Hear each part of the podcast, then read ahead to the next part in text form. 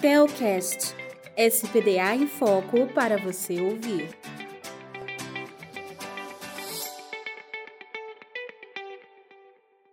Seja muito bem-vindo ao nosso Telcast. No episódio de hoje, falaremos sobre os fatores de maior impacto durante os cálculos do gerenciamento de risco, parte 2 da NBR 5419.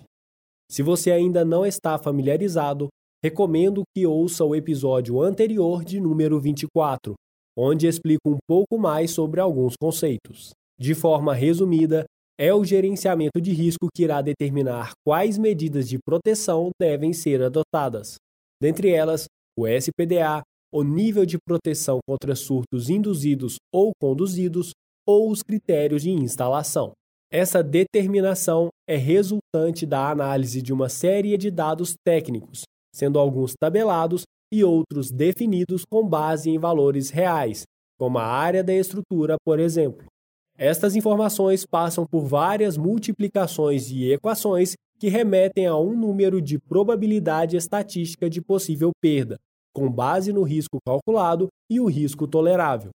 Em suma, o número encontrado deverá ser inferior ao valor de perda tolerável, que pode ser visto na tabela 4 da parte 2 da NBR 5419.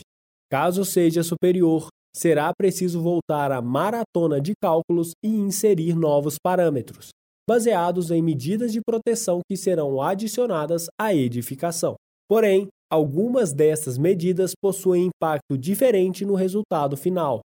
O objetivo sempre será aproximar ao menor valor de risco possível e o ponto positivo é que a maioria das equações e fórmulas são multiplicações simples. Nesta etapa, podemos associar que quanto maior for a diferença entre os valores de um mesmo parâmetro, melhor será o seu impacto na redução do risco. Pode parecer um conceito um pouco complexo, mas fica mais fácil quando se demonstra com um caso prático. A probabilidade de uma descarga atmosférica causar danos físicos em uma estrutura sem SPDA é de 100%, visto na tabela B2 da parte 2 da NBR 5419. A mesma verificação pode ser feita em um sistema de nível 4, que é o mais simplificado possível, onde essa chance cai para 20%, ou 0,2 no parâmetro. E seguindo essa lógica, algumas outras análises acabam sendo ainda mais atrativas para o cálculo, visto que possuem uma diferença ainda maior entre seus subníveis. Se analisarmos, por exemplo, uma simples instalação de DPS coordenados de nível 4 na edificação, vamos notar uma queda no fator de risco de 1 para 0,05, conforme a tabela B3. Isso pode representar um bom passo para se alcançar a proteção de equipamentos contra falhas causadas por descargas atmosféricas.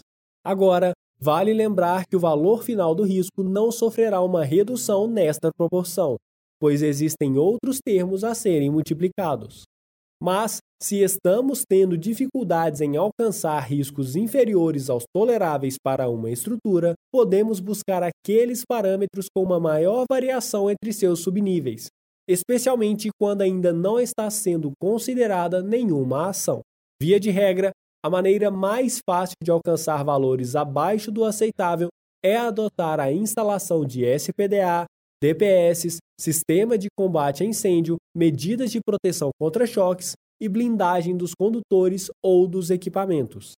Obviamente, cada uma dessas medidas terá um impacto determinado no tipo de risco. Por exemplo, o SPDA, os sistemas de combate a incêndio e as medidas de proteção contra choques impactam de maneira mais expressiva no risco à vida humana, enquanto que os DPS e as blindagens de condutores atuam de forma mais significativa nos riscos de perda de valores econômicos. Outros parâmetros, como a área de exposição e o número de descargas atmosféricas da região, por mais que também possuam um grande impacto nos cálculos, não podem sofrer alterações. Por essa razão, eles não foram citados. Também não levamos em consideração casos muito específicos, como hospitais e áreas classificadas, visto que esses possuem inúmeras particularidades. Por fim, fazer todos esses cálculos à mão é bem complexo e demorado, e, por isso, é recomendável a utilização de softwares facilitadores, como o DEM Support. Este é reconhecidamente o aplicativo de projetos de SPDA mais completo do mercado, capaz de fazer os cálculos do gerenciamento de risco com todo o cuidado que um projeto requer. Sua utilização também é satisfatória para dimensionar um subsistema de captação, calcular as distâncias de segurança e, ao mesmo tempo, dimensionar os DPS adequados para cada necessidade de projeto. É a qualidade da empresa alemã DEM sendo utilizada para facilitar a vida dos projetistas brasileiros. Ficou interessado ou com dúvidas? Entre em contato com o suporte técnico da Termotécnica para Raios.